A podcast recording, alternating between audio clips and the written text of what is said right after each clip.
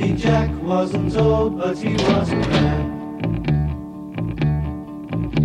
He lived in the sand at the island.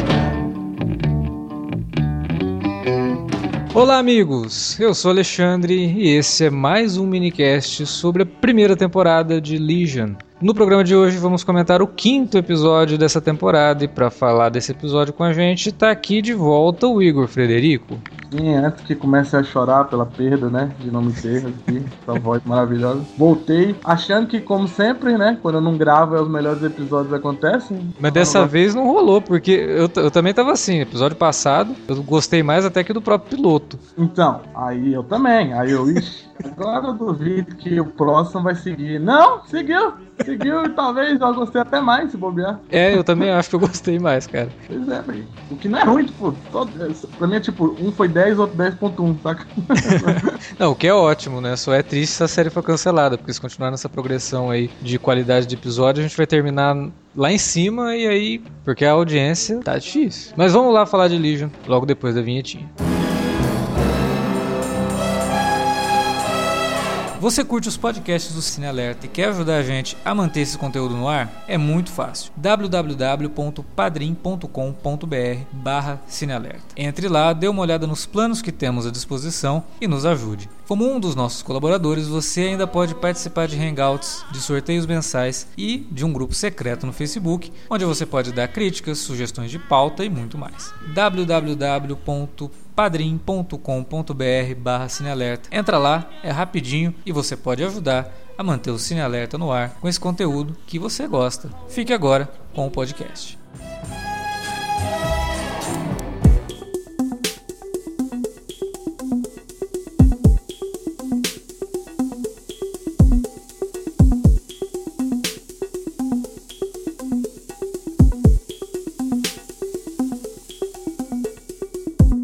Esse episódio continuou com a mesma forma do, do, do, anterior, né? Porque a gente tinha visto uma evolução, aliás, a gente viu uma involução, né? Do, do primeiro pro segundo, o segundo deu aquela caída, o terceiro melhorou bastante, fez um equilíbrio entre as loucuras do piloto e a coisa mais comunzinha do segundo. O quarto episódio já deu aquela subida, voltou ao que o piloto tinha mostrado, só que com uma forma mais interessante ainda do que no piloto, um pouco mais ágil, juntando ali algumas coisas de momentos de ação e de tensão e tudo mais, dando urgência, que era uma coisa que eu tinha comentado no terceiro episódio, que eu tava sentindo falta de um senso de urgência. A série traz isso no quarto. E agora no quinto, ela evolui ainda mais isso, né? Ela pega alguns elementos que tinha utilizado ali no último com umas coisas meio de terror, meio de suspense, junta mais ainda, o episódio fica mais ainda parecido com uma adaptação de histórias em quadrinhos. Tem vários momentos ali que você percebe uma equipe, né, em, em ação, mesmo que eles não façam muita coisa, mas é uma equipe ali que tá vendo atrás do David. E ao mesmo tempo te joga uma bomba no final, né?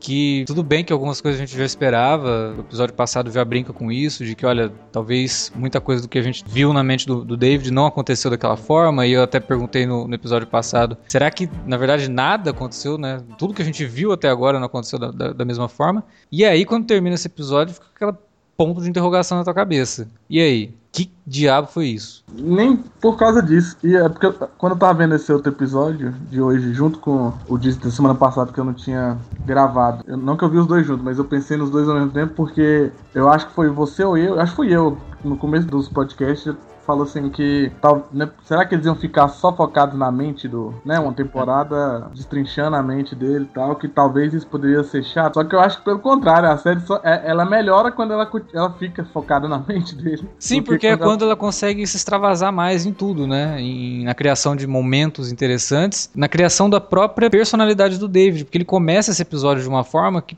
nossa, o que aconteceu com ele, né? Ele não, não era confiante assim. São resquícios da, dessa criatura que está ali controlando ele no, na, em forma da Lene, né? Que assumiu ali a personalidade dele por completo? Ou será que ele simplesmente adquiriu uma arrogância por perceber o tanto de poder que ele tem e que se ele souber utilizar esses poderes ele é praticamente invencível? Né? Então, no começo do episódio eu achei que era isso, né? A, a segunda opção aí. Só que como ele, depois quando eles estão vendo as gravações lá do Division Tree lá, Parecia que não, né? Acho que ele tava mesmo, mesmo confiante demais, mas acho que mais por causa do monstro e da Lene, sei lá, como quer que, que nomeia a, a criatura. É, a gente não sabe nem se é a mesma coisa, né? Talvez, é, talvez nem é. Acho que. Talvez, tipo, acho que tem a Lene, que é o. Como é que é? O, o nome do homem? Benny, né? Danny. Tem o Danny, só que eu acho que o monstro só meio que se utilizou da imagem dele aquela hora. Por exemplo, que ela pega a irmã dele. Uhum. Por exemplo, então, tipo, eu acho que não necessariamente o Danny não. E eu também não. Eu acho que o Danny não é 100% bom, não, mas eu acho que também não era tão escroto daquele jeito ali. Mas ao mesmo tempo, tipo, no começo ele, ele tem uns encontros com a Cid, eles têm um, os encontros românticos ali, né, na, na, mente dele e tal, no escape que ele consegue pros dois, tão foda que ele é. Então eu fiquei meio que, ah, eu acho que ele tá meio confiante mesmo no próprio poder agora, que ele meio que tem noção, ele mesmo viu, noção de que, tipo, ah, não necessariamente eu sou doido, uhum. eu posso controlar isso e isso é doido mesmo. Mas quando ele vai pro Division Tree, parece que o monstro, o monstro literalmente saiu da jaula, né? Sim, é. Ele libera totalmente a fúria do demônio de olhos amarelos. Que se eles não falarem que é o Rei das Sombras, é o mais próximo que a gente já viu do Rei das Sombras no live action dos X-Men, cara. Porque é, né? É, aí, aí eu não sei. Não, é pela explicação que o Carrie dá do negócio, ah, é um, talvez seja um mutante muito, muito antigo. É, quando falou isso, até, eu até segurei no sofá. Eu, Caraca! É.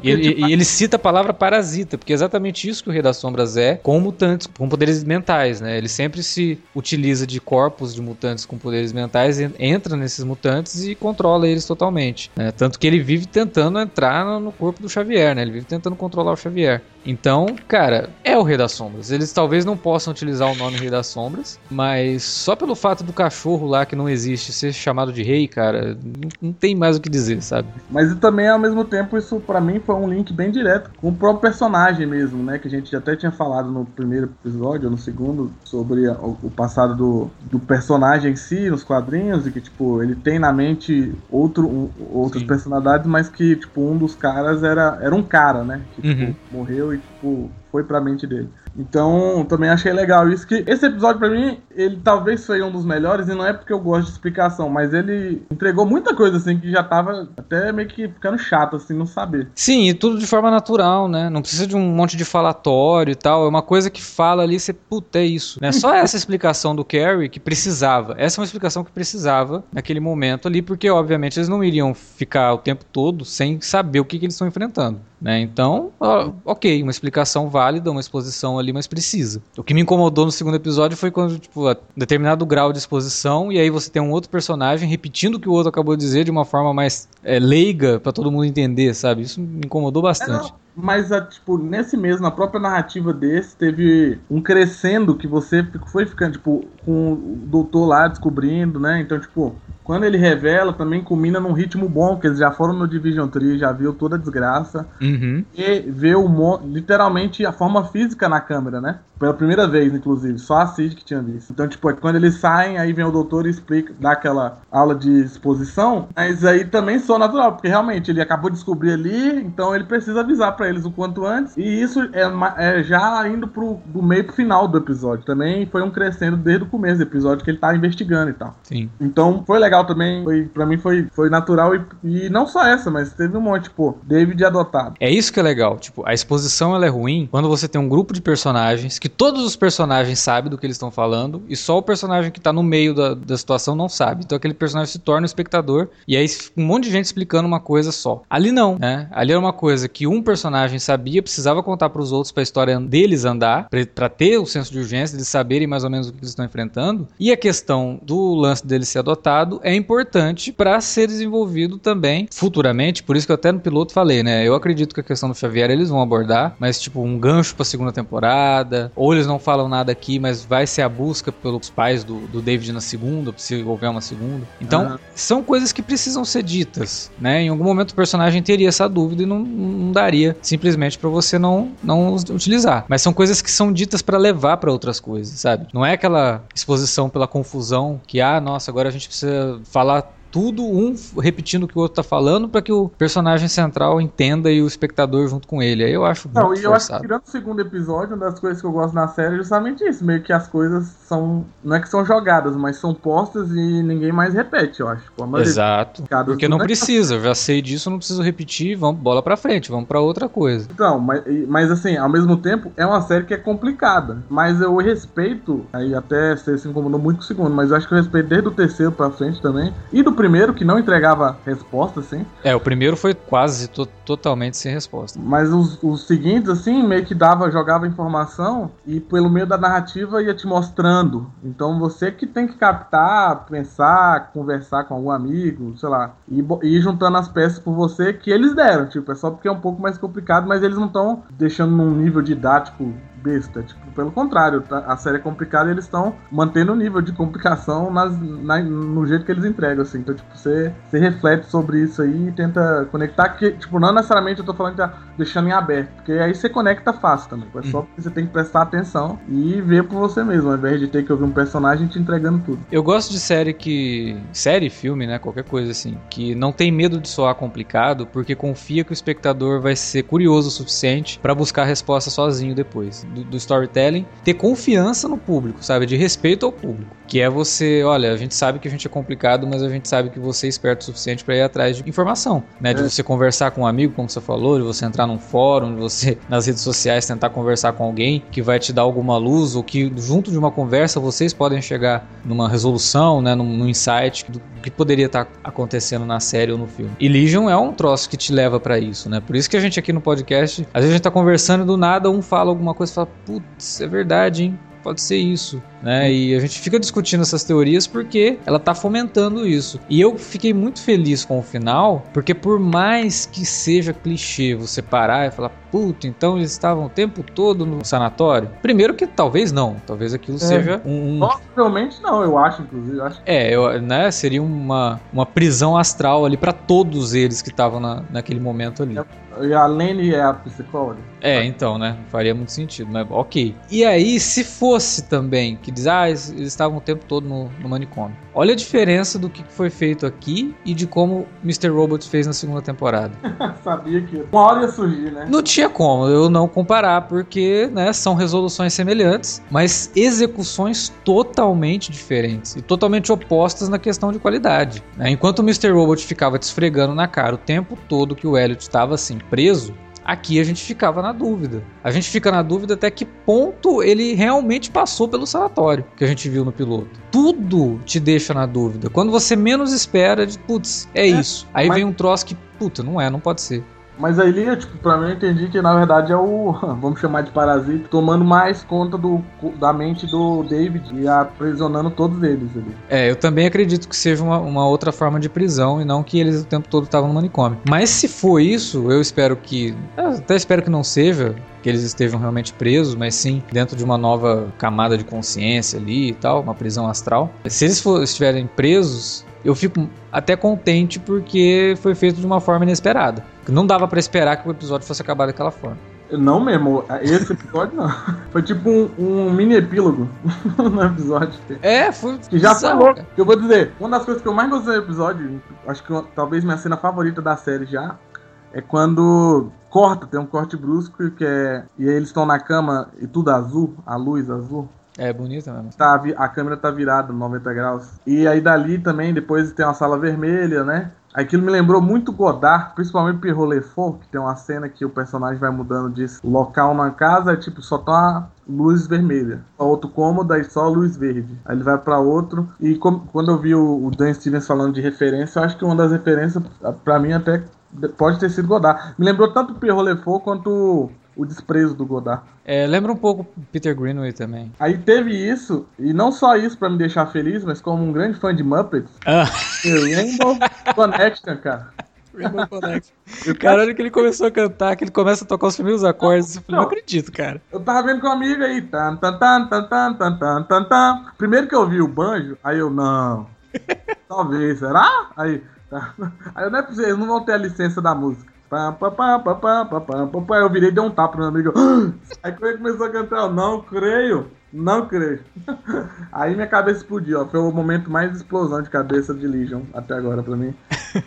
o David cantando Rainbow Connection. Esse quarto branco que ele cria para ter o momento, os momentos íntimos com a Cid, tem uma, uma, um negócio bem legal de execução assim que eu gostei, cara. A primeira cena, né? Você vê aquele quarto e tem um potinho com uns, uns morangos que fica bem no canto da tela, assim, né? Aí eles conversam um pouco tal, e aí eles vão pros finalmente, a câmera vai pro potinho de morango e tem um monte de bicho no morango, né? Depois, quando eles estão nessa cena que tá tudo azul, que a câmera vira pra janela, a janela começa a ficar vermelha. É, então, mas a, o, o, lance de luz ali, inclusive, porque, tipo, quando tá tudo bem, tá branco. Quando tá é, algo acontecendo por exemplo, e que é claro, tipo, o prazer deles, né? Uhum. Azul, meio roxo. É, o, o, azul ele é geralmente usado para demonstrar segurança, né? Quando a pessoa tá num ambiente azulado é porque ela tá se sentindo segura ali. E daí a sala que ele entra é vermelha, então Isso. também, né? Mas eu, eu, gostei dessas coisas de canto da tela, da câmera virar pro canto e tá até o bichinho ali, da câmera virar de novo e tá o negócio vermelho, que é tipo, o troço tá por trás do David. Tudo que ele tá fazendo tá esse troço ali que tá entrando, sabe? Tá, é, mesmo no, no lugar que tá, estaria branco, né, de limpeza, o troço ainda tá ali e, e, entrando cada vez mais até na própria relação dele com a Cid. Então são coisas que você não precisa dizer, o episódio já tá te mostrando e te dizendo isso sem palavras. Uhum. Isso é para mim uma das grandes qualidades de Legion e uma das qualidades que fazem outras obras serem tão interessantes, né? Você citou Godard e tal, é, e Legion realmente tem muita influência tanto nas cores do cinema europeu, principalmente do cinema francês. Não, mas é, já vem me lembrando Godard esse episódio principalmente Sim. por causa do visual anos 70 ali, que o cabelo, design, desenho de, de, de, cenário e tal. Sim, tem muito no Velho Vague ali na, na,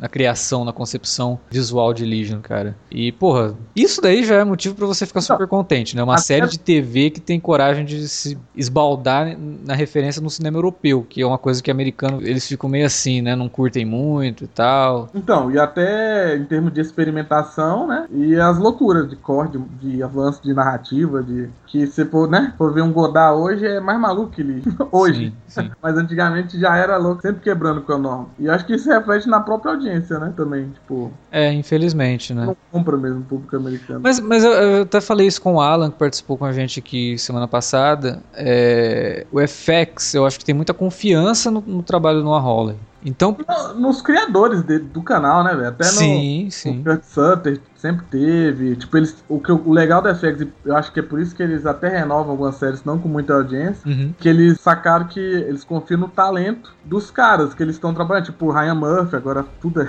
já tem 850 séries lá.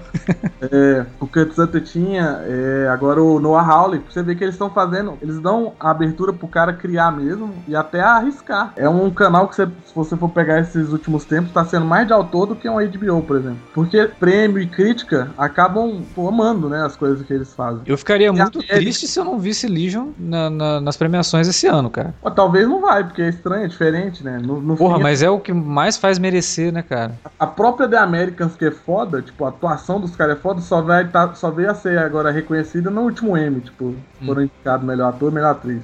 E é FX também. Então, e também não tem a melhor audiência de todos os tempos, sabe?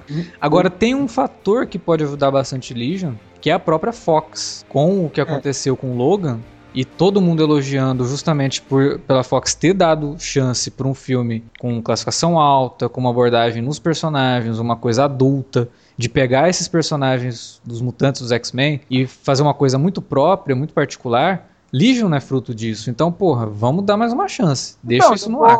Eu tô observando, assim, que a Fox, que não é um estúdio que eu amo tanto assim, mas se você vê, ela tá entre dois mundos gigantes de agora, que é o mundo filmes merdas da DC, o mundo filmes seguros da Marvel, né? Uhum. Filmes que vão fazer dinheiro e tal, mas não vão arriscar. A Fox virou, tipo, o filhinho que chegou atrasado ali, mas que tá, tipo, Deadpool, que eu nem uhum. amo, mas eu admiro muito o que fizeram. Logan e Legion. tipo, Sim. são os três produtos de super-herói mais diferentes dos últimos 10 anos. Sem, sem, até, sem... até no podcast sobre Logan eu comentei sobre isso. Que o, o, grande lance da Fox, que ela merece os parabéns, é o lance da tentativa e erro. Pô, mas gerou X-Men Origins Wolverine, gerou X-Men 3, né? Gerou o Apocalipse agora. Ok, mas só do fato deles tentarem fazer um troço diferente. É, e ninguém tá arriscando nem os Exato. Ah, a gente errou. Puta. Ai, cara vamos fazer de novo, vamos fazer direito, sabe? Mas não, tentou fazer alguma coisa diferente. Você bem, eles na época foi um puta risco fazer First Class, por exemplo. E ah, todo mundo, não, é só pra não perder os direitos e tal, pode, pode até ser, mas eles mantiveram direito com, ó, pra mim é um dos melhores filmes do X-Men, fácil, assim, tipo, Fácil, foda. fácil, fácil. Primeira classe é excelente. É, esse, eu acho um filme, um filme, não, é, que nem Legion eu vejo First Class. Acho uhum. um, um, tipo, um, filme foda.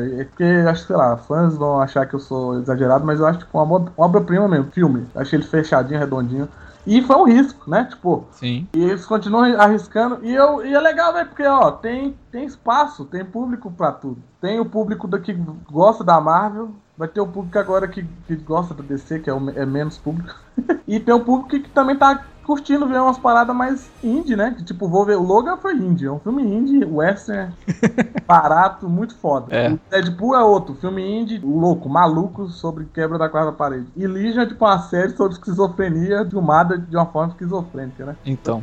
Cara, eu, eu acho que esse é o momento pra ter isso, sabe? A gente já tá saturado de super-herói fazendo sempre a mesma coisa, salvando o mundo do mesmo jeito. Então, pô, vamos, vamos entregar coisas diferentes com esses personagens porque eles dão abertura pra isso. E aí quando você vê Legion usando personagens mutantes novos, né, que não tem nos quadrinhos nem nada, mas com muita criatividade, eu, eu adoro o Carrie e a Carrie. Acho a ideia dos dois, assim, muito, muito legal. Foi foda, né? Porque mostrou nesse episódio eles, eles juntando com ela, né? Sim, é muito legal aquilo. Ad- Adorei essa ideia. Adoro a ideia do Legion, do, do, do David criar esse lugar seguro pra ele conseguir se relacionar com a, com a Cid. Que é uma coisa assim que quem gosta dos quadrinhos dos X-Men com certeza notou algumas semelhanças com a Emma Frost, né? Porque ela é uma, uma, uma personagem que adora utilizar os poderes mentais dela no sexo, Uhum. de alguma forma, né? Uhum. É, principalmente na fase ali, quando ela estava liderando os X-Men com o Grant Morrison escrevendo, ele fez muito uso dessa particularidade dela. Tommy, por exemplo, um personagem que cada vez mais eu tô gostando mais dele, sabe? Porque ele tá demonstrando mais personalidade também. Você vê nesse episódio, ele fica puto, mas vai salvar ele pra quê, sabe? Tipo, o cara é maluco, vocês estão dando mal bola. E aí ele, ele confronta a, a Melanie, né? Eu Uhum. gostei disso, e o menino é bom, cara, esse ator é bom. Não, mas ele tem que fazer isso, porque ele é o pior mentalista ever, né? Já vou repetir de novo. Ele nunca ajuda, velho. ele sempre é manipulado quando ele tá na mente do cara. Até a Cid não é, é menos. E a gente nem falou, né? Esse episódio aconteceu tanta coisa que é difícil. Quando eles entram de novo, que eles nem eles percebem, eles até perguntam: a gente tá num sonho ou a gente chegou na casa? E aí eles ficam mudos, é foda. Tipo, me diz uma série que ficou uns 10 ou 15 minutos em silêncio, velho. Cara, eu Cara. até te digo. Mas nossa, no- no- é, tipo, eu nunca vi no, no- nem no meio nem no final.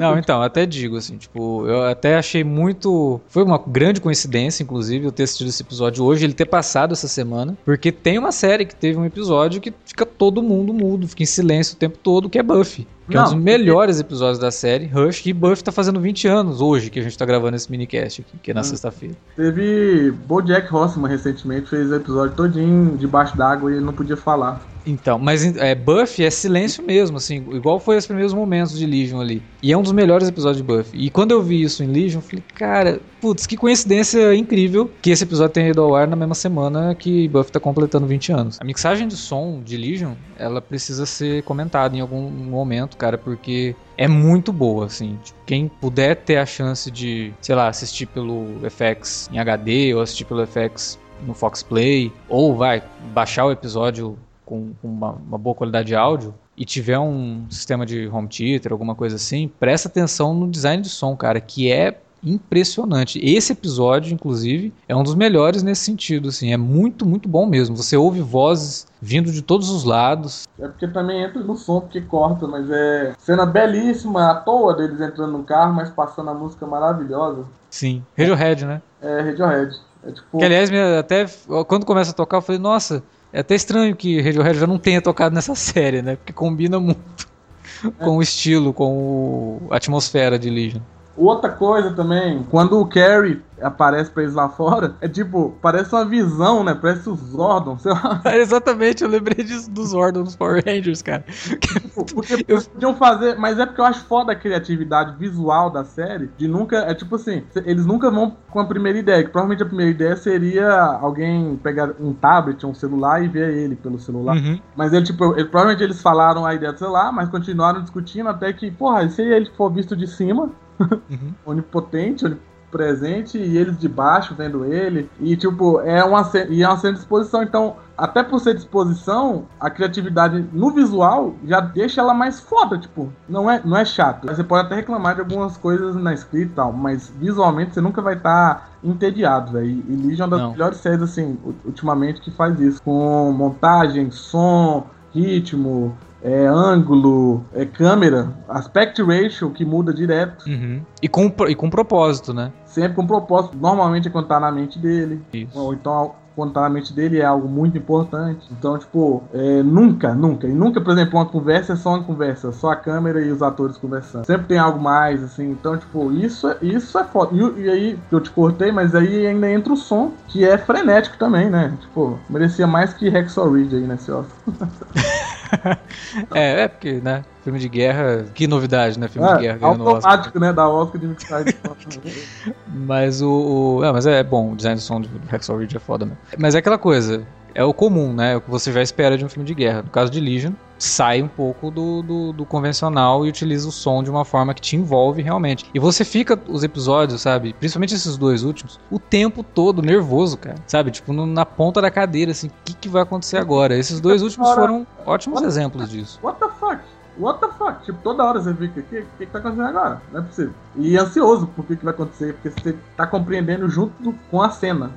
você não tá a deduzir o que, que vai acontecer. Alguém falou, por exemplo, se eles falaram que vão correr lá na casa, é, você não fica esperando eles irem pra casa de boa. Uhum. Porque você não sabe, você literalmente não sabe o que vai acontecer quando eles chegarem na casa. E, por exemplo, esse é um caso claro. Eles ficaram mudos. Eu não imaginava, tipo, todas as possibilidades, eu não imaginei que eles iam ficar sem voz e tudo ia o sonho é morrer. A cena quando eles chegam lá na divisão 3 também é muito boa, né? Que Sim, tá os, os, cara, os corpos todos. Meio que no asfalto, meio que Nossa, fora. cara, aquilo é muito bom. Aquele doutor já foi pro pau. Pois é, isso, é, isso é ótimo também. Era um vilão que a gente achava que era o grande vilão da temporada, já morreu, já era. Alguém que sobreviveu foi o Tom Waits bizarro, né? Sim. Ainda bem, porque ele é muito legal.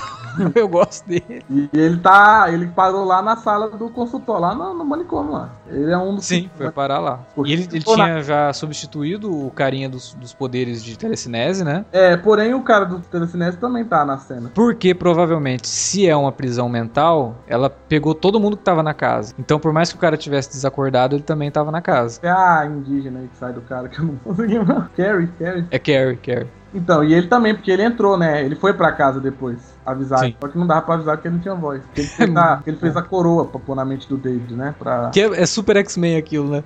Fazer um equipamento aqui do nada pra separar o, a, o David, né? A mente do David com. É, é X-Men bem Cisco, né? Que o Cisco surge com tudo que você precisa. Se é um inibidor de mentes, especificamente de uma mente maligna, o Cisco faz também. Tipo... É, acho que ele deu uma ligadinha pros laboratórios Star. Deu, ixi, resolveu muito rápido. Agora, tem um negócio também que justifica ele ter conhecimento para criar esse aparelho, que é o envolvimento dele com o ex-marido, quer dizer, com o marido da Melanie, que é. aparentemente é um cara que tinha também poderes como os do Legion, só que eu acho que o Legion, o David é mais poderoso, né? Todos podemos concordar, é o melhor personagem da série, né? Ele. Pô, ele. Os dedinhos lá no, na música de jazz é sensacional, cara. O melhor. Não, a cena dele realmente no episódio passado foi Não, excelente. e teve um feeling, aquilo lá pra mim, um feeling do literalmente. É, poucas vezes eu me senti achando que eu estava na época vendo algo e parecia que eu estava vendo uma pessoa literalmente vinda dos anos 70. Por mais seja caricato, bizarro, mas pra mim é um bicho grilo, um bicho grilo literal. E ao é. mesmo tempo ele é mó inteligente também, né? Ele mostra não sabe lá com o dedo. É um bicho grilo maneiro demais. Sou Me lembrou um pouco até, tipo, é a versão bicho grilo do engenheiro de Matrix, sabe? É, meio que isso, até o jeito que ele senta, né? Sim, a voz, né? Uma voz mais. Mais grave. Impostada, uma coisa meio Orson Welles. E só que aqui ele não faz sentido propositalmente, né? Do Matrix, não faz sentido porque é ruim.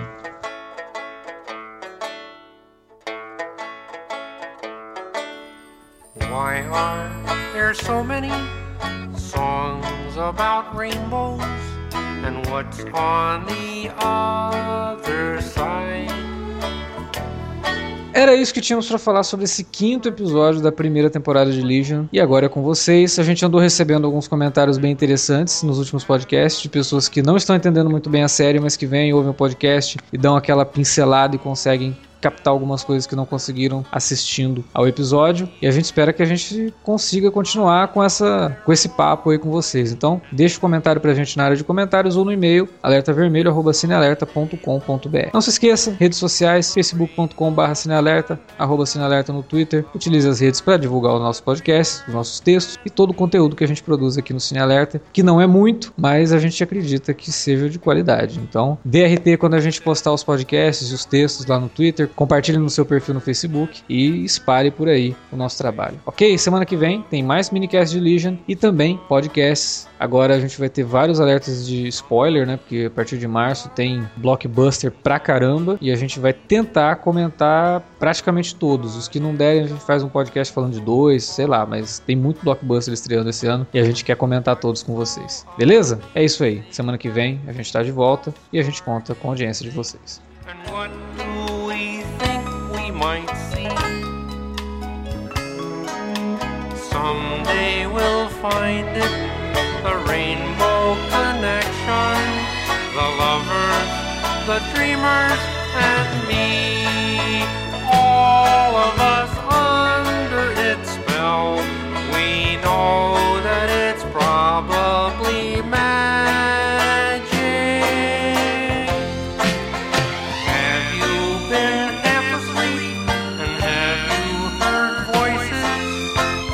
I've heard them calling my name. Is this the sweet sound that calls the young sailor? The voice might be one and the same. I've heard it too many times to ignore it. It's something that I'm supposed